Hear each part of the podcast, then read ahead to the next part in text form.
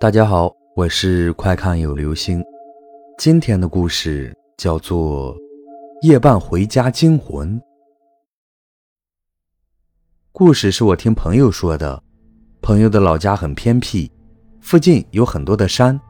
有一次，朋友的发小结婚，他们一群人借着这个机会都凑到了一起，当然是有说不完的话，喝不完的酒。最后一帮人闹到凌晨才各自回家。朋友的家比较远，刚开始还有伴，后来就剩他自己了。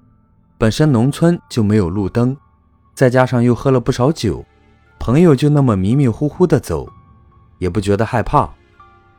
后来他走着走着，忽然感觉一阵风吹过，接着便听到有人叫他的名字，感觉就像是从很远的地方传过来的，声音很小，但是很清晰。刚叫第一声的时候，朋友以为听错了，也没有在意，继续往前走。可没走几步，又有一声叹息，像是贴着他的耳朵发出来的，惊得他一下子出了一身冷汗。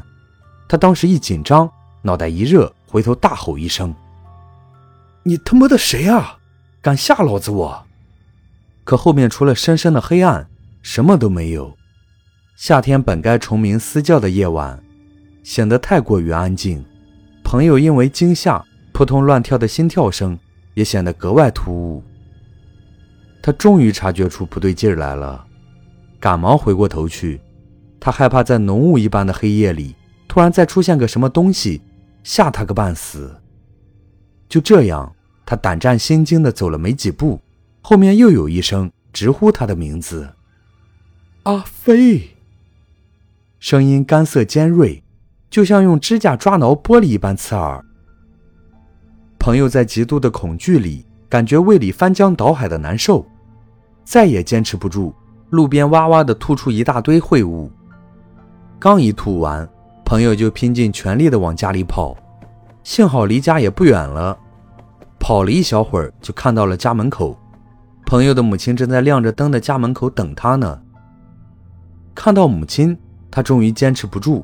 鼻涕眼泪一大把的跟他妈说了句：“有有鬼！”接着便晕了过去。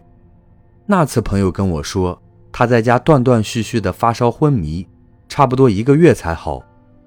村里的神婆婆跟他说，幸亏当时他一害怕，把胃里的秽物吐了出来，误打误撞的，反而起到了辟邪的作用，因为鬼都是害怕人的秽物的，一般走夜路遇到鬼。